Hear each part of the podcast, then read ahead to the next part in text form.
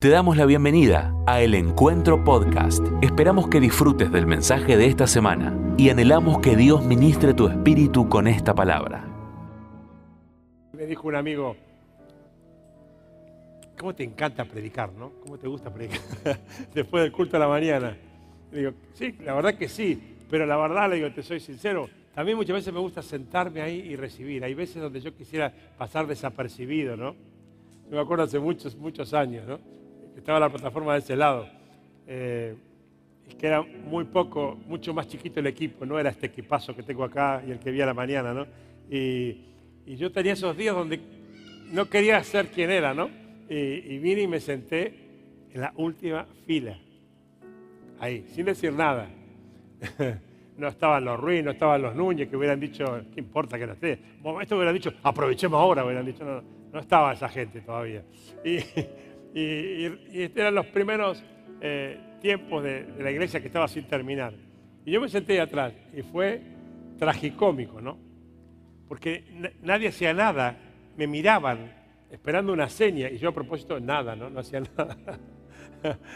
eh, hasta que, bueno, fiel a mi estilo, eh, con poco filtro, me levanté y dije, bueno, me obligaron a levantarme, así que voy a hacer mi tarea y terminé compartiendo una reflexión, era un miércoles a la noche, ¿no? Eh, entonces decía que me gusta, me gusta mucho y disfruto también sentarme y recibir, ¿no? Recibir algo de Dios. Sobre todo los que tienen muchos en, el Señor me van a entender, ¿no? Eh, y más en, mi lugar, cuando los muchachos por ahí dicen algo que me refresca, algo que yo no, no, no, no conozco, no estoy acostumbrado a escuchar o no, no lo tuve en mis notas, solo, y wow, esto, esto, esto es nuevo. Yo tengo ahí una selección de frases y de cosas, y wow, una perla nueva para mí, ¿no? Porque uno necesita alimentarse de eso, ¿no? Eh, como cuando digo, cuando, cuando lees un versículo que ya lo leíste 20 veces o 200 y lo predicaste 20 veces, pero lo lees y, y, toma otra dimensión para vos, ¿no? Que no tiene que ver con que cambió la letra, sino que cambió el lector de la letra, que es, que es, es la clave, ¿no? Eh, y en estos días que estuve, eh, generalmente yo soy el que, el que armo eh, la grilla de predicaciones y generalmente dejo ahí siempre no solamente lo, lo, normal, sino que a veces dejo dos domingos seguidos o algo así para sentarme, no es porque no voy a estar, a veces cuando viajo, pero, pero a veces no por viaje, sino porque quiero estar ahí, escuchar y recibir. Y estos últimos domingos tuve mucho para anotar, ¿no? Así que si usted ve al pastor que en medio de la predicación está con el celular, no está mandando mensaje, ni está poniendo en, fe, en Facebook alguna pavada, no es eso. Estoy recibiendo palabra de Dios y no la dejo pasar porque me olvido después. Así que la anoto ahí. Y de ahí han salido muchos mensajes que Dios ha usado para para impactar la iglesia de manera sorprendente para mí, de esas frases. Porque yo no, no, no, me tomo tiempo para más cosas, anoto frases, anoto palabras sueltas y después tengo un rompecabezas ahí que el Espíritu Santo me, me lleva a armar. Pero estuve escuchando muchas cosas contundentes y, no me voy a, excluir porque también este, empezó esto cuando yo prediqué, la última vez que prediqué sobre la recompensa, que, que, que fue un mensaje produjo mucho impacto y que tuve mucha repercusión de eso. De ahí para acá estuve anotando muchas cosas. Eh, es más, si predicara hoy otra vez ese mensaje ya tendría cosas para agregarle. ¿no? Y en todo ese paquete de bendiciones, de afirmaciones que tenían mucha contundencia espiritual, ustedes eh, pueden disfrutar el privilegio en esta iglesia no hay sanata, ¿no? Hay mucha Biblia en cada predicación. Y yo decía, wow, cuántas afirmaciones que, que, dan seguridad a lo que estamos diciendo y a lo que yo estoy escuchando de parte de mis colegas. Y, y en eso siempre, a mí me pasa siempre, me sale el corazón paternal, ¿no? El padre de esta gran familia, hermosa familia de tantos hijos espirituales que Dios me ha dado. Y, y piensa, ¿qué faltará para que se animen a creer para ellos? se animen a creer que todo esto que escuchan es puntual y personal para ellos y que no hay nada que pueda descalificarlos de la opción, que todos aplican para esto, porque la misericordia de Dios aplica para todos, el perdón aplica para todos, la gracia aplica para todos, la cruz no fue para algunos, fue para todos. Y en, toda esa reflexión siempre aparecía la misma palabra, la palabra era duda, por eso puse de título a esta reflexión la duda. Y digo reflexión porque la verdad que no es un mensaje armado como habitualmente yo suelo armar los mensajes. sino que fue eh, respuestas que yo fui encontrando, algunas mías por los años que sirvo a Dios y otras del Espíritu Santo, eh, para combatir la duda. Porque me di cuenta que ahí hay una clave impresionante, una estrategia abrumadora del diablo para el no cumplimiento de los planes de Dios en tu vida y en mi vida, ¿no? El sembrar la duda, el llenarnos de dudas, que, que, que no lo vemos así, pero en definitiva están condicionando supuestamente el poder que Dios tiene para concederme lo que yo estoy esperando. Claro que no, sería muy irrespetuoso, no lo pensamos así, pero en la práctica es así. Porque si no, no tendría sentido la duda frente a un Padre del cielo ilimitado en su bondad y su gracia, dador de toda buena dádiva, convertidor de imposible lo imposible, no habría manera de dudarlo. Pero desde que el mundo es mundo, el diablo se dio cuenta que hay un punto débil en nuestra construcción. Y yo creo, estoy seguro, mejor dicho, que Dios lo permitió para permitir nuestro libre albedrío y que nuestras decisiones sean por fe y no por vista. Y esa debilidad el diablo la ha aprovechado y la sigue aprovechando con una estrategia realmente para el aplauso, que es la duda. El primer pecado de la humanidad fue la duda. Ahí en el jardín del Edén comenzó. El diablo la vio a Eva ahí y dijo, mm, qué bacana, Eva la está pasando bárbara. Encima para quedar bien con las chicas, digo, la estaba pasando bárbara porque no tenía Adán todavía, para que la retara o le dijera algo, ¿no? Así que la estaba pasando genial. Y tenía todo a su disposición. Chicas, ¿a qué mujer no le gusta tener todo a su disposición? sí, ¿no? Y, Adán, ah, perdón, y el diablo dijo, ¿qué puedo hacer? No le puedo decir que, qué mala vida que tenés, porque no, no, va a funcionar. No le voy a poder decir, mira las macalas que te mandaste, porque no se había mandado ninguna macala, porque estaban haciendo el mundo, así que no podía jugar con el pasado como juega con tantos. No tenía muchas opciones, pero se dio cuenta que tenía una. Si yo logro sembrar la duda en ella, le gané la batalla. Y lo hizo.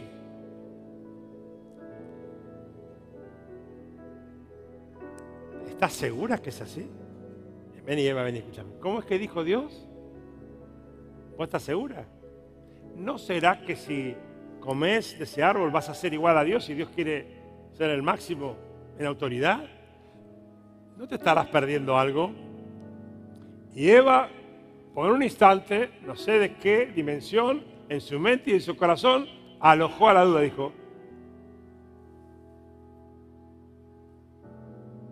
¿será cierto? Tal vez, ¿no? Y si es así, en el instante que Eva se dio el permiso para anidar esa duda en su mente y en su corazón, estaba al precipicio del pecado a la vuelta de la esquina y cayó en el precipicio. Jesús habló sobre la duda muchísimas veces. Él y sus instrumentos humanos, sus profetas, sus discípulos, hablaron mucho. Yo me, me limito solamente a compartirles dos, como para hacer una introducción de esta charla. Marcos capítulo 11, versículo 23. Dice Jesús, porque de cierto os digo que cualquiera que dijera a este monte, quítate y, eche y échate en el mar, bájame un poquito, Guido, y échate en el mar, y no dudare en su corazón, la duda, sino que creyere que será hecho lo que dice, lo que diga le será hecho. Wow. O sea, a ver si entienden esto. Esto va aparte del mensaje, un bonus track, gratis. Nosotros somos seres relativos, los seres humanos somos seres relativos. Tu verdad, mi verdad, tu manera de pensar, mi manera de pensar, tu manera de ver una cosa y, y definirla, mi manera de ver otra. Pero Dios es absoluto, Dios no es relativo, lo que Dios dice es. Dios no discute, Dios no debate, Dios es soberano. Lo que dice es. Y Él dice acá que si no dudare en lo que está diciendo y en lo que está pidiendo, lo que diga le será hecho. Qué complicado, porque entonces, ¿por qué no me contestó algunas oraciones? Ya vamos a hablar de eso. Pero acá dice lo que a mí me compete y lo que a vos te compete. Dios no debate. Dios dice, si vos crees en lo que estás pidiendo, aunque sea un monte que se caiga dentro del mar, y no dudas de que pueda ser posible, sino que crees que, va, que lo voy a hacer, te va a ser hecho. ¡Wow! Se me complicó la teología. Uno más. Santiago 1.6. Pero pida con fe, no dudando nada. Otra vez, duda, no dudando nada. Porque el que duda es semejante a la onda del mar que es arrastrada por el viento y echada de una parte a la otra. ¿Sabe? Se lo voy a, traducir, nueva versión, Jorge Senegal. El que duda es como la onda del mar. Viene a la iglesia y dice que Dios es, es poderoso e invencible. Dice que pelea las batallas, dice que no hay nada imposible para él, pero cuando sale de la iglesia duda de que eso se aplique a su propia vida. Y, así va en la semana. Y vuelve el domingo y vuelve a decir, mi Dios pelea las batallas por mí, mi Dios es invencible, el fuego no se apaga, Dios no está muerto, pero el lunes está moribundo.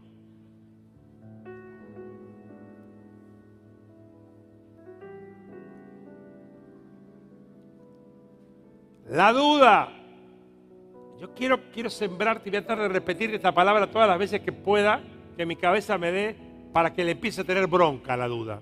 Hasta la palabra. Y cuando la percibas, sea más o menos como la aceitura para mí, que no soporto ni el olor. a mi mujer le encanta Paragón.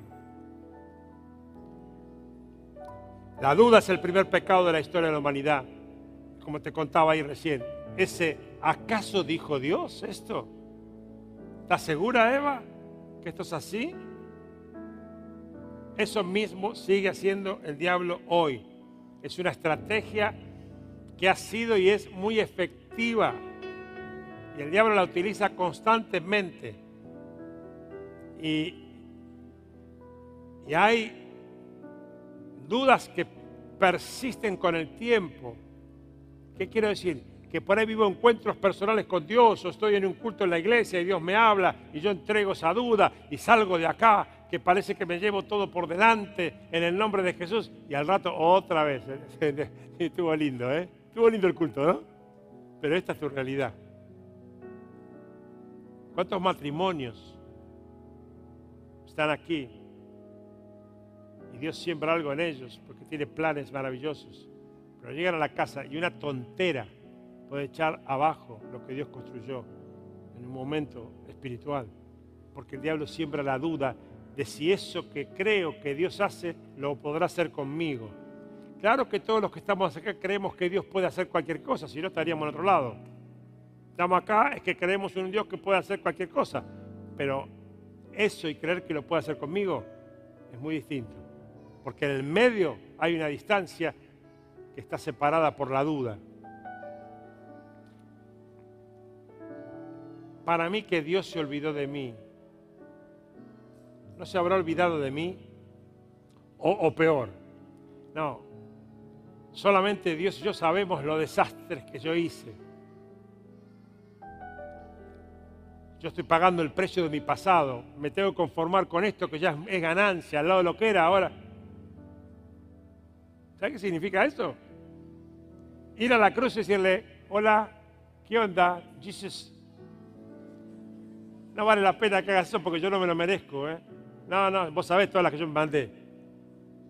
Quiero decirte que dice la palabra que él sabía, ¿eh? porque por ahí pensás que no sabía, sabía las que te mandaste, las que te mandás ahora y las que te vas a mandar mañana, todas. Y él dice que las agarró y las clavó en la cruz. Así que no, no hay manera de justificar la duda salvo te alejes de la cruz. ¿será que no va a responder nunca esta oración, pastor? Llevo años respondiendo esta oración. Estaba preparando otra palabra que pensaba que iba a predicar hoy, al final no sé si la predicaré algún día o no sé, del estanque de Bethesda, de ese paralítico. Me acuerdo ahora, 52, 53 años, no sé cuánto, algo así, 50 años, paralítico, yendo todos los días al estanque. Yo, yo no sé, si yo era uno de los que lo llevaba algún día, le debo haber dicho, che, no vale la pena, otra vez querés que te lleve allá. Ya fuimos 50 años, ¿eh? ¿No te das cuenta que por algo Dios no quiere sanarte? Que son todas las excusas que, que usamos para cubrir, disfrazar la duda, ¿no? Tipo dijo, llévame. Hasta que me muera, llévame. Porque hasta que yo me muera, hay una posibilidad de ver la gloria de Dios en mi vida y yo no me la voy a perder.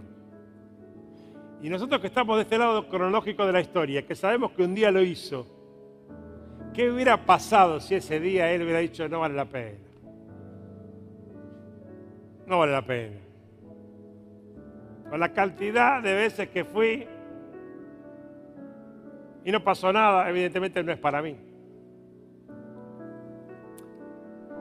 Tal vez Dios tiene tanto trabajo con gente que se merece más que yo que se olvidó de contestar mi oración.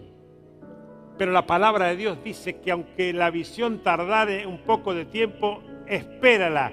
Porque, ¿quién sabe cómo sigue?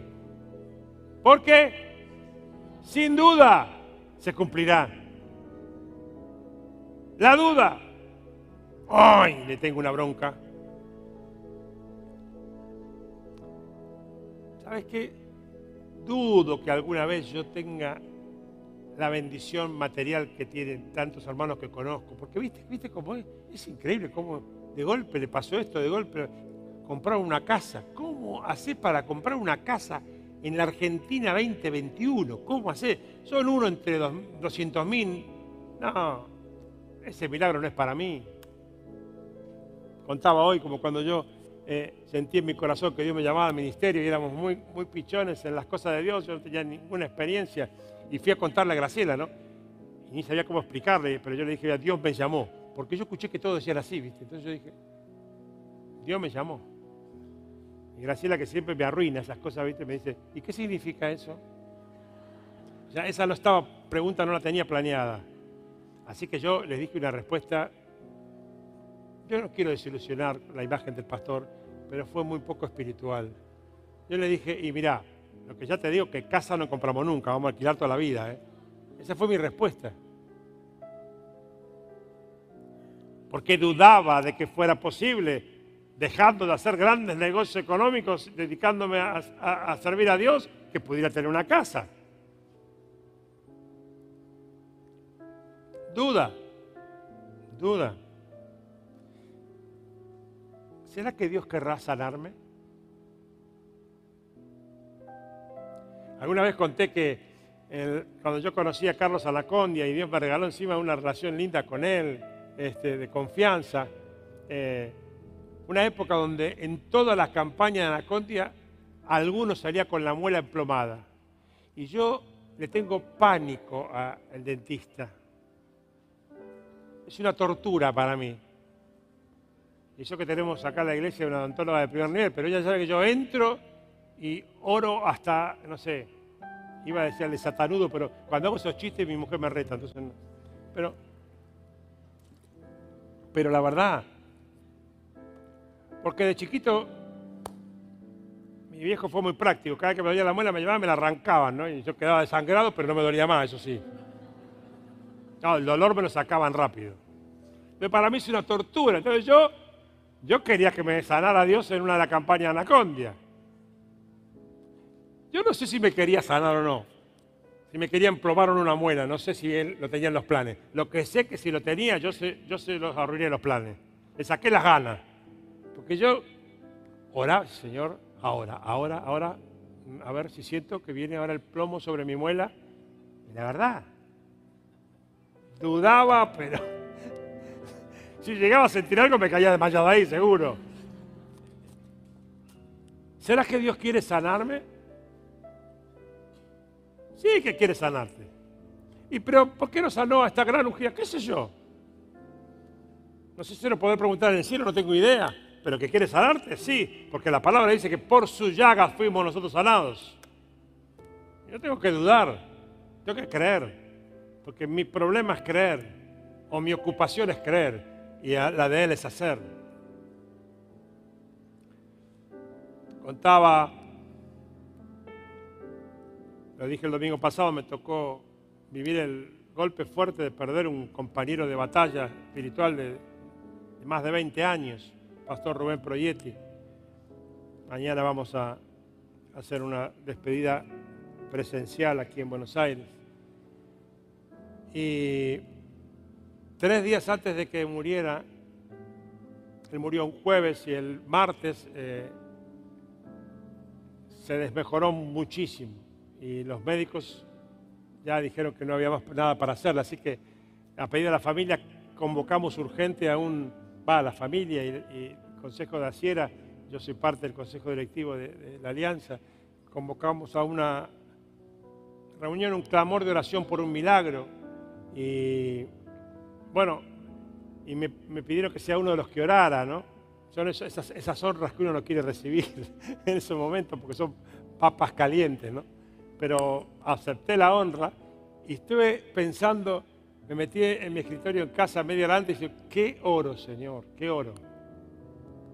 ¿Y por qué cuento esto? Porque toda mi reflexión estuvo marcada por la duda. Señor, yo creo que lo puedes sanar, así que yo voy a orar decretando un milagro de sanidad creativo en este mismo instante que voy a orar. Y el diablo decía, qué papelón si no se sana, ¿no? Si muere, ¿no? Y después decía, no, no, mejor, mejor voy a orar entregándoselo al Señor, para que haga su voluntad. Y el diablo me decía, lindo, lindo el modelo tuyo. Señor, mátalo.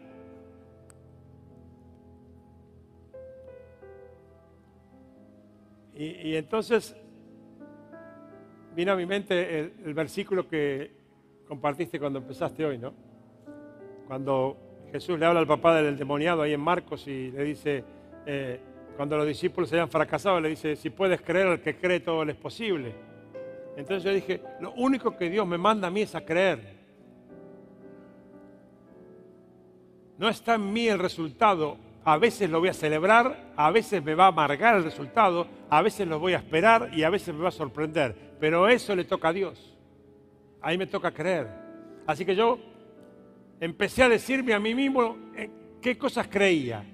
Yo creo que ahora mismo puede ser sano, yo creo que Dios puede restaurar sus pulmones, yo creo que Dios puede hacer funcionar de nuevo sus riñones, yo creo que ahora esa máquina puede de golpe empezar a disminuir el caudal de oxígeno, yo lo creo, creo, creo, creo, creo, creo, creo, creo, creo. Y cuando me tocó orar, leí el versículo y dije, muchachos, yo solamente tengo que creer. Así que ahí va mi oración.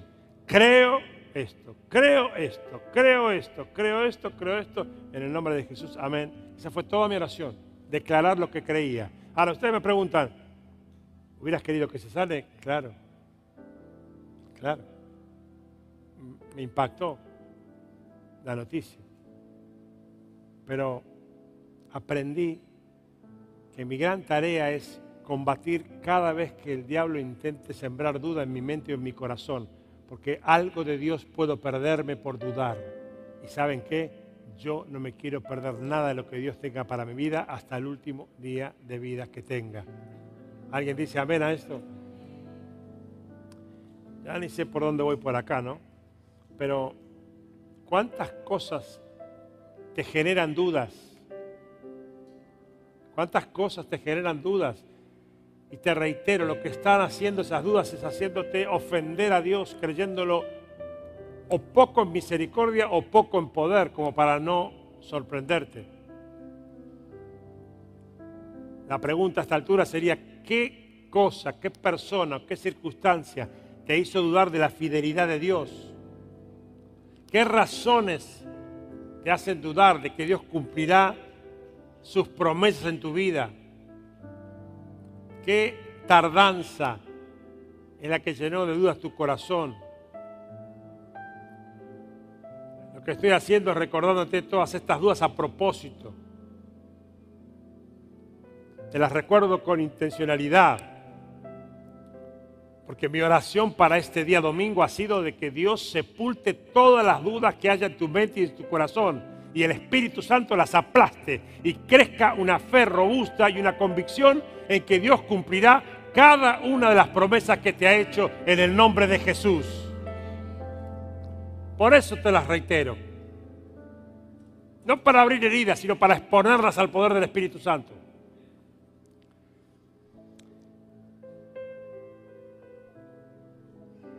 Me planteé un desafío para todo este día. Y dije, Señor, dame la capacidad de convencerlos. porque es una palabra que no usan, no usamos los pastores, porque suena medio a, que a, vendedor de algo, ¿no? Porque los vendedores buscan convencerte de algo, ¿no? Yo fui vendedor muchos años. Hasta que el Señor me dijo, tu tarea es convencerlos. Y no me lo dijo por teléfono, me lo dijo por acá. ¿Quién estuvo esta mañana aquí? Ustedes cállense la boca, no hagan trampa. ¿Ustedes saben que la Biblia dice que hay que convencer a los que dudan? ¿Alguien sabe? Mm. Vos lo viste por internet, por eso. Ah, tramposa. No pudiste aguantar el pecado. ¿Dónde lo dice? Ajá. Porque es un libro que no leemos ni predicamos porque el, título es medio antipático. Está en el libro de Judas, que no es el Iscariote, justo antes del Apocalipsis. Y, ¿cómo dice, che? ¿Pueden leer conmigo, voz audible? A algunos Así que para no perder el tiempo, esta tarde vine a convencerte. Te vine a convencer de que la duda es una estrategia del diablo para tu vida. Te vine a convencer que la duda es una mentira del diablo en tu vida. Te vine a convencer que no hay ninguna duda que pueda aplacar el amor de Dios sobre tu vida. Que ninguna macana que haya sembrado duda pueda hacer que Dios te ame menos. Te vengo a contar y a convencer de que el llamado de Dios se cumplirá a pesar de tu duda. Te vengo a decir que aunque seas un desastre, Dios arrasa la duda del desastre y lo convierte en bendición, porque de esas cosas se trata el amor de Dios.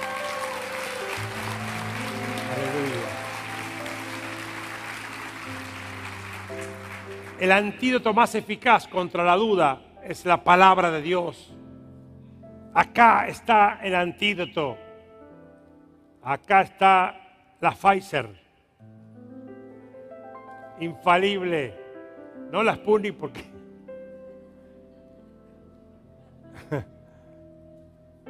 no quiero poner nerviosos a los que tienen la Sputnik, por favor. Acá está el antídoto para todas las dudas. Las promesas escritas por Dios en el libro de los libros no dejan margen para las dudas. A ver, lo que vos y yo decidimos en nuestra vida, la forma de vida que decidimos y el modelo que elegimos, implica que no podemos creer en el milagro cuando el milagro se hizo visible. Eso lo hace cualquiera. Y pasó esto, y después pasó esto, y Dios me dijo, gloria a Dios.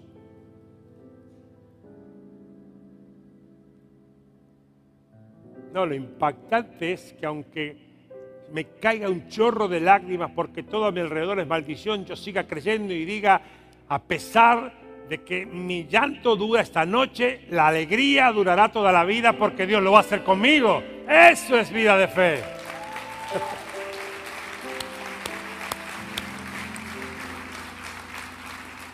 Hay que creer en el milagro antes de verlo, hay que creer que ya está hecho, que se está fabricando.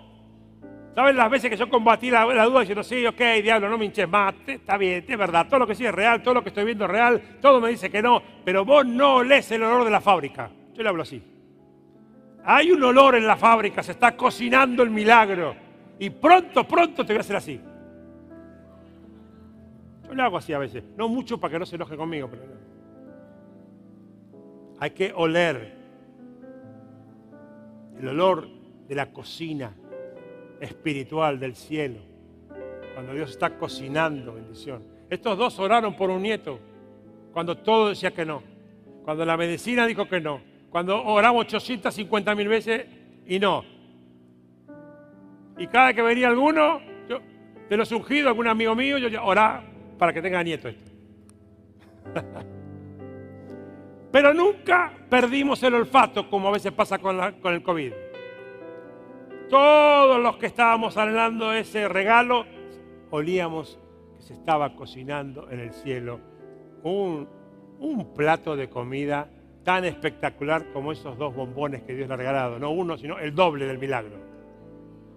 Así funciona el mecanismo del cielo.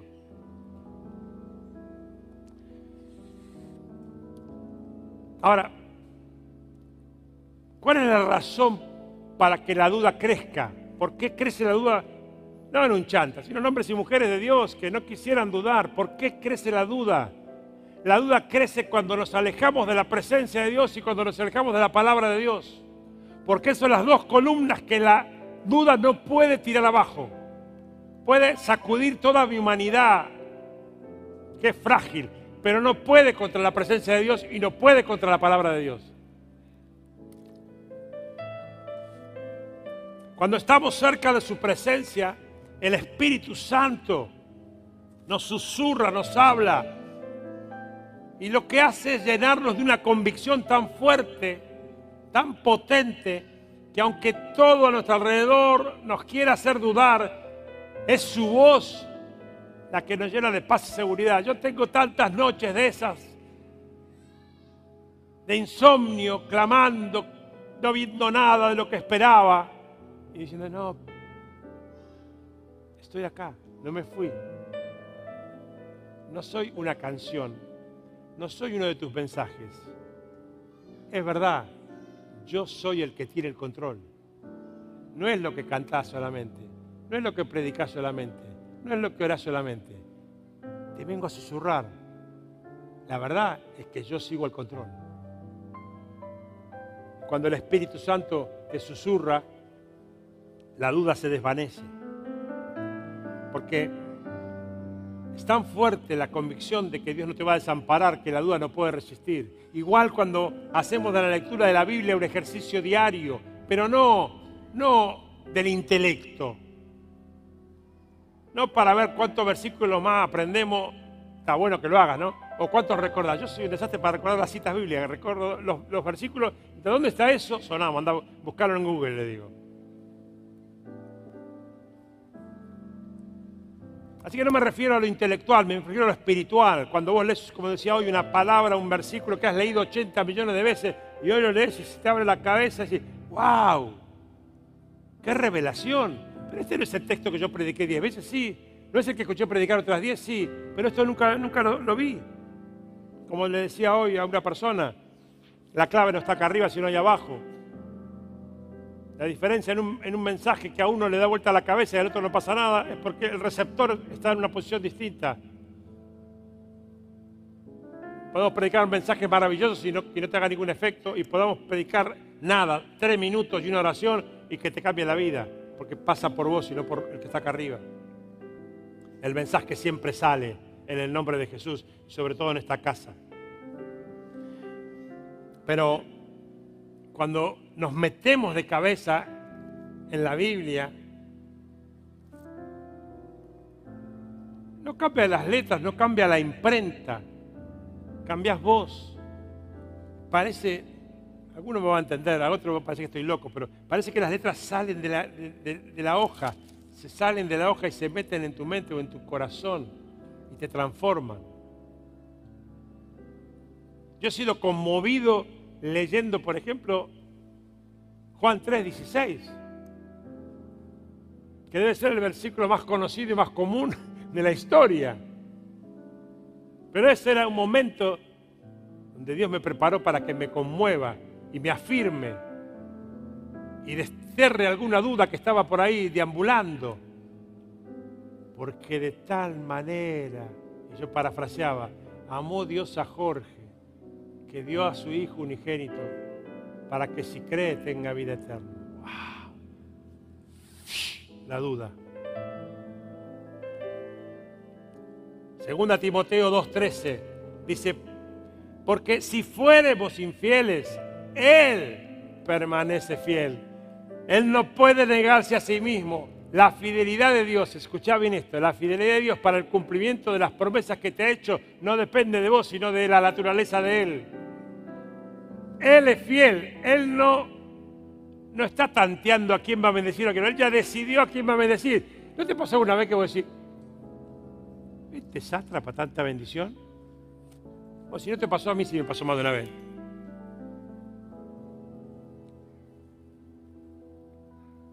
Yo ya lo decidí, ya lo decidí, dice Dios. Y no, no evalúo como evalúas vos. Evalúo como quiero yo soltar mi gracia. Entonces cuando la duda, se apodera de vos, tenés que recordar las afirmaciones de la palabra de Dios. No como sugerencias, sino como afirmaciones, porque lo que es de Dios es afirmación, no es sugerencia, no es posibilidad, no es tal vez, es sí o sí, porque su sí es sí y su amén es amén. Números 23, 19. Dios no es hombre para que mienta, ni hijo de hombre para que se... No, no, para, me parece que no. Vos estás diciendo lo que no, no, no, no entendiste bien, no crees. Ni es hijo de hombre para que qué. ¿Y por qué crees que se arrepintió con vos? ¿Por qué alguna vez dudaste y pensaste que se arrepintió? No lo pensaste así, pero lo pensaste en, en actos concretos. ¿Por qué alguna vez te animaste a pensar que se arrepintió de haberte salvado y de haberte prometido algo porque no llegó o se tardó? ¿Por qué le diste espacio a la duda cuando él dice, hey, Miriam, dice Dios, ¿por qué dudas? Yo no soy un hombre para mentirte. Lo que te dije todo es verdad, dice Dios. Tampoco soy como tu marido, que te prometió ese regalo y se arrepintió y no te lo hizo nunca. Si di la tecla, problema tuyo. Yo no soy hombre para arrepentirme. No es que yo sujeté, o mejor dicho, no es que yo condicioné mi bendición sobre tu vida a tus aciertos.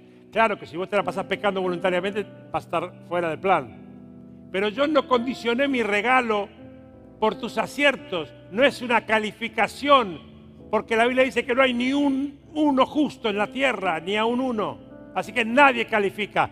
Todo es gracia, todo es misericordia. Y si Dios te lo prometió, Dios lo va a hacer igual. Aleluya. Si Dios lo dijo, Dios lo hará. Dios no es como nosotros. Él cumple lo que promete.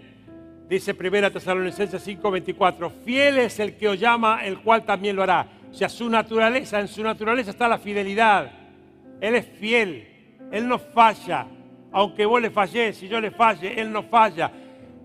¿Cómo puede ser? ¿Qué es eso? ¿Cómo puede ser? ¿Sabes las veces que me lo planteé? Cuando yo me entregué al Señor, me rompía la cabeza porque yo venía de una religión que me decía, si haces esto te va a bendecir, si no lo haces te va a castigar. Y eso me sonaba muy racionalmente lógico. Me parecía que era correcto. Claro, si hago las cosas bien, me ponen un 10. Si lo hago mal, me ponen un 3. Premio y castigo. Esa, esa es la religión que yo conocí. Me encontré con un Dios que me dijo, ok, yo quiero que te portes bien, ¿eh? No es que me dijo, viva la vida loca. Yo quiero que te portes bien, pero quiero decirte algo, mi amor no va a estar condicionado nunca a cómo te portes, sino a la decisión que tomé de morir en tu lugar, para cambiar tu vida, para salvarte y para darte una eternidad al lado mío. Al principio decía, no, ¿cómo no? No puede ser, no, puede ser. No, acá, acá, acá hay gato encerrado, acá algo, algo está faltando, algo no me están contando. A ver, déjame razonarlo, déjame pensarlo. A ver, a ver, a ver si le encuentro algo. Un día dije, basta duda, basta. Si esto es verdad, yo me meto de cabeza como en un estanque, aunque no supiera nadar. Me tiro de cabeza. ¿Y sabes qué? Todavía sigo a flote para la gloria de Dios. Todavía Dios sigue cumpliéndome promesas. Todavía Dios me dice que no terminó conmigo. Gloria a Dios. Aleluya. Las respuestas demoradas a nuestras oraciones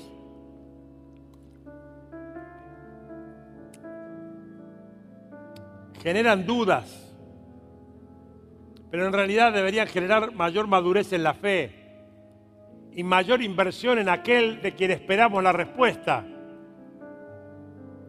En vez de generar dudas, en vez de fabricar dudas, debería fabricar fe, debería fabricar madurez, firmeza e inversión en aquel que me dará la respuesta.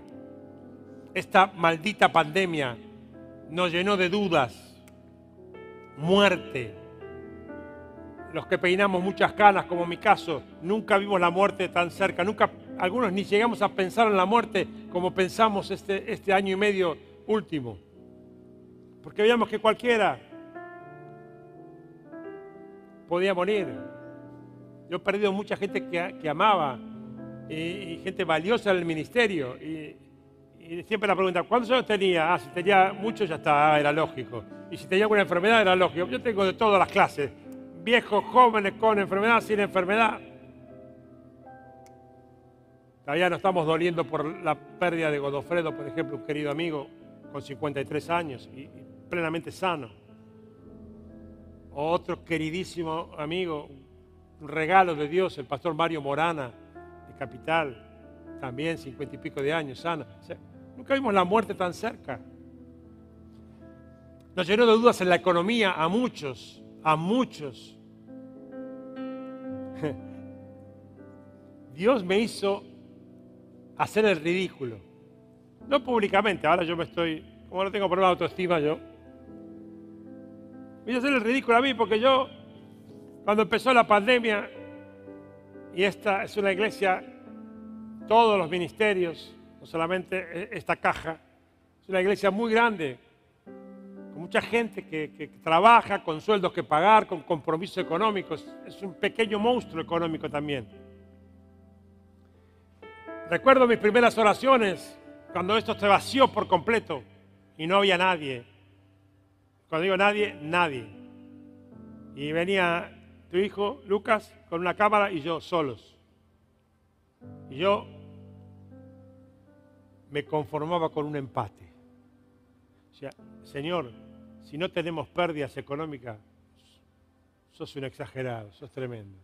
Y Dios me avergonzó, porque esta iglesia no solamente no empató, sino que creció también económicamente para la gloria de Dios. Y así como anunciamos la compra del predio para Canin. Estoy esperando acción de gracias para anunciar una nueva, un nuevo avance inmobiliario económico de la iglesia para extender el reino de Dios. Ese es el Dios que borró todas mis dudas y las dudas de esta iglesia para la gloria de su nombre. Dar un aplauso a Él.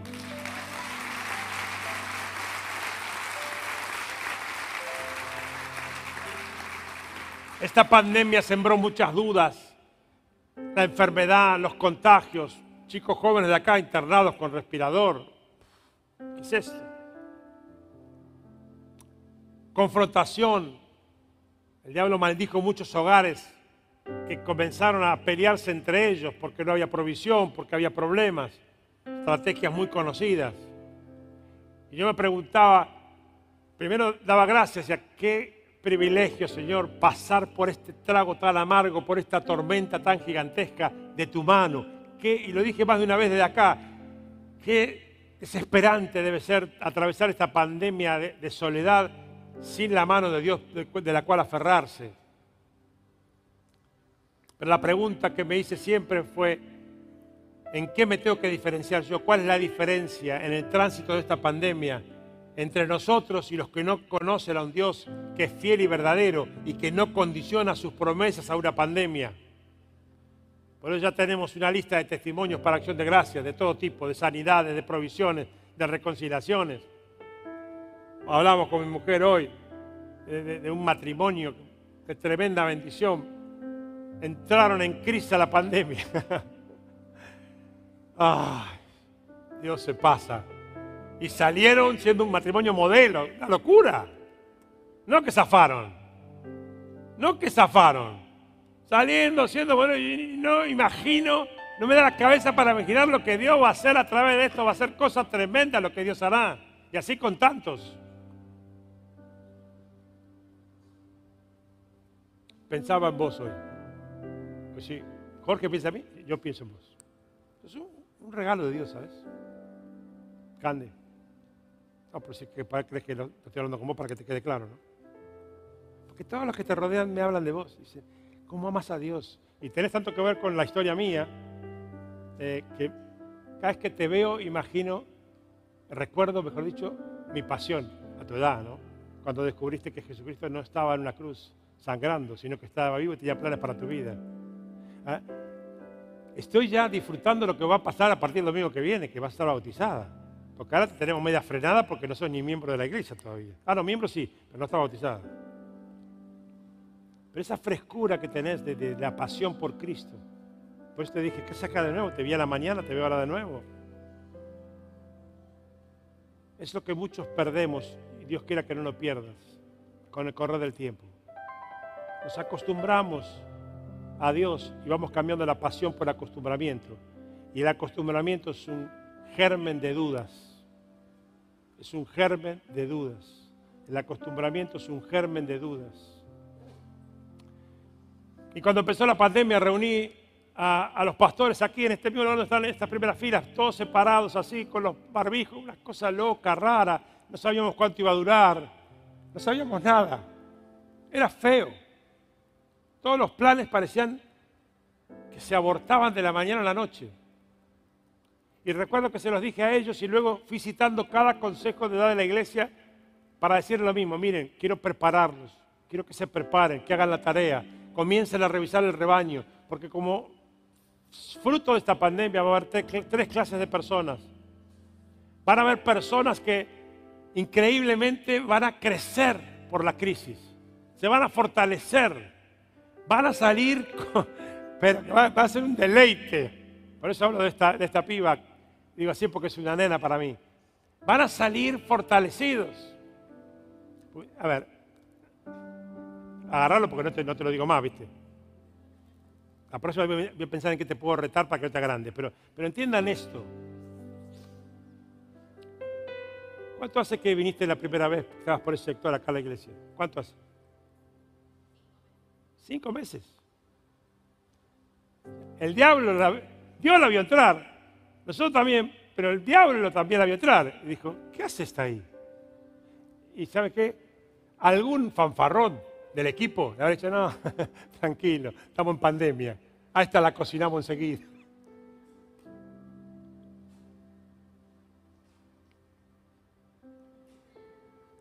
No, a la cámara no, eh, no, es para los que están en la transmisión, es para el otro. Entonces yo les dije, mire, va a haber tres clases de problemas. Algunos, en vez de que los destruya la pandemia, los va a fortalecer, los va a equipar. Y dije algo, algo que aplica, por eso estoy pensando en, este caso de, de ella.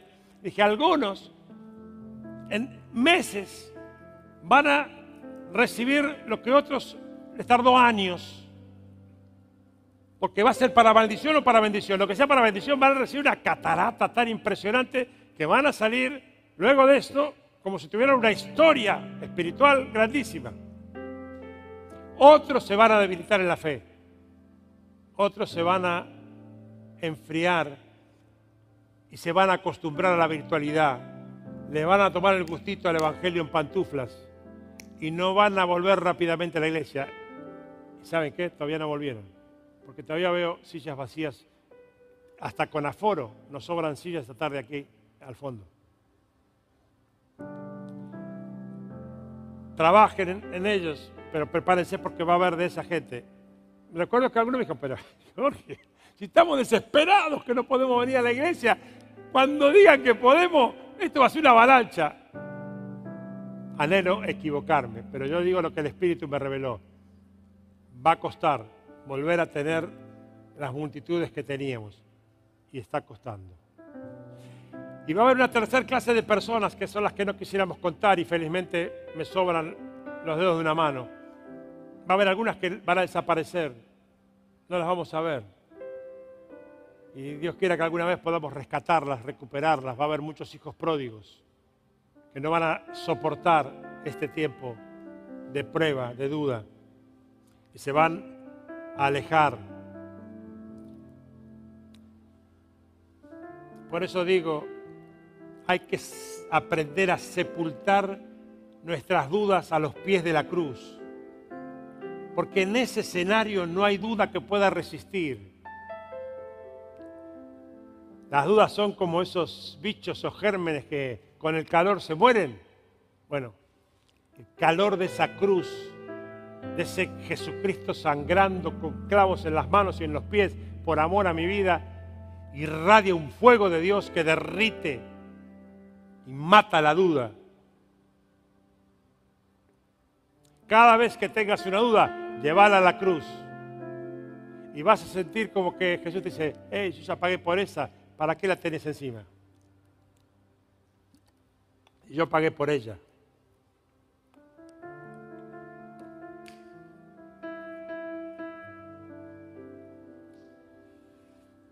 Y me dijo, estas palabras son fieles y verdaderas. Y el Señor el Dios de los espíritus de los profetas ha enviado a su ángel para mostrar a su siervo las cosas que deben suceder pronto.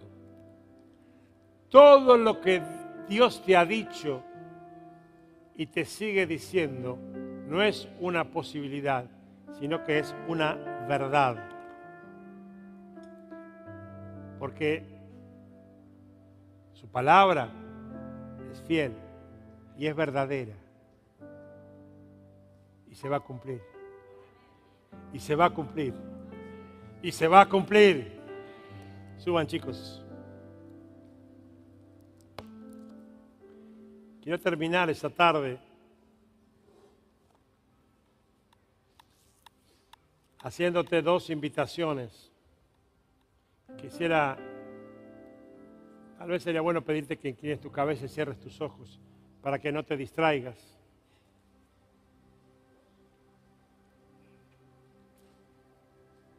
Y la primera invitación que quisiera hacerte es a pedirle perdón a Dios por cada duda que permitiste que hagan ido en tu mente y en tu corazón.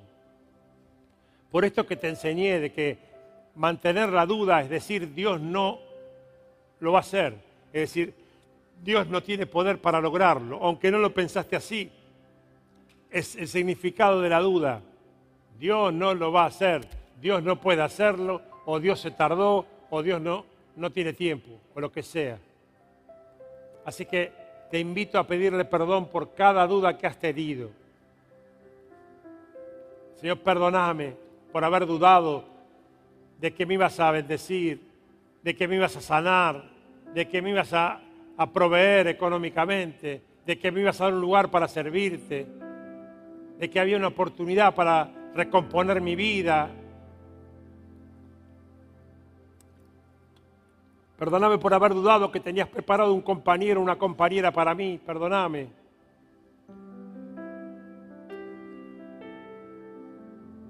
Espíritu Santo, quema esas dudas ahora en el nombre de Jesús. Y la segunda invitación que quiero hacerte es a que ahora ahí en tu lugar comiences a enumerar, pero decítelas para escucharlas vos, las promesas que Dios te ha hecho. Y que comiences a declarar que Él las va a cumplir, no porque te las mereces, sino porque Él es fiel y verdadero y Él te ama tanto que a pesar de vos mismo te las va a conceder. Pesá a enumerar esas promesas que te hizo, enumeralas, enumeralas.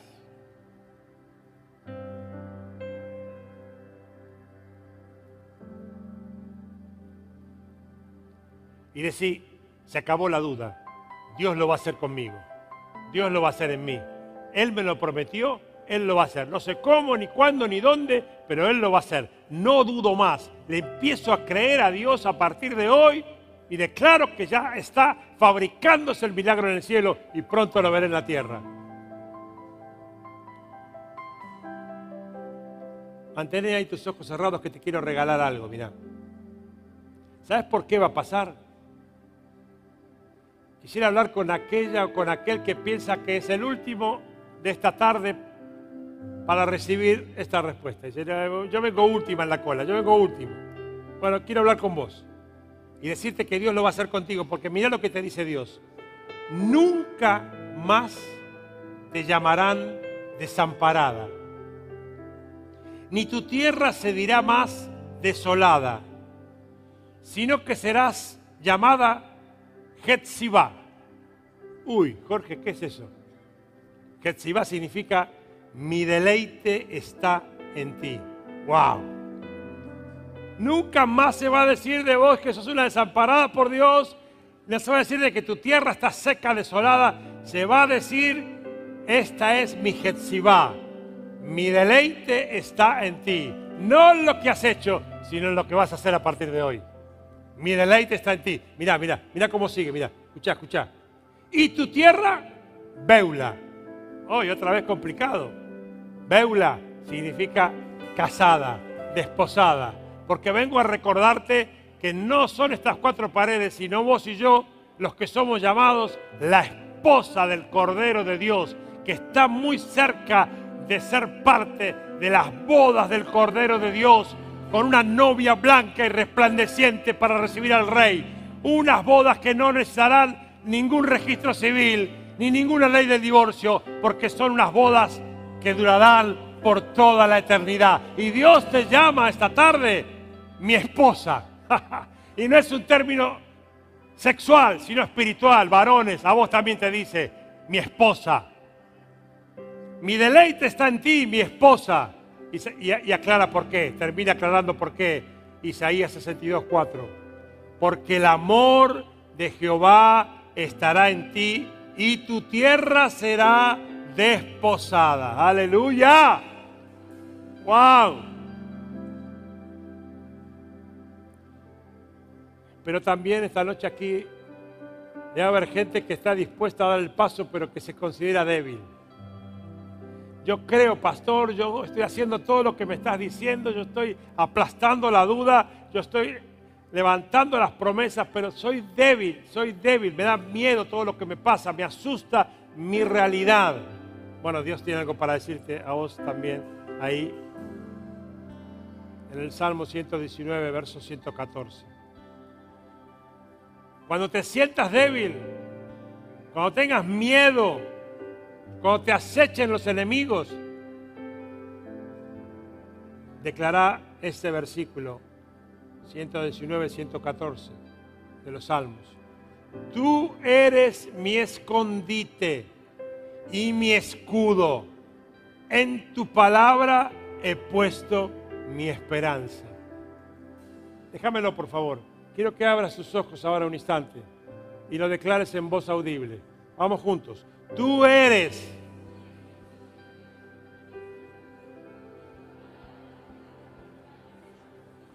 Vamos de nuevo. Tú eres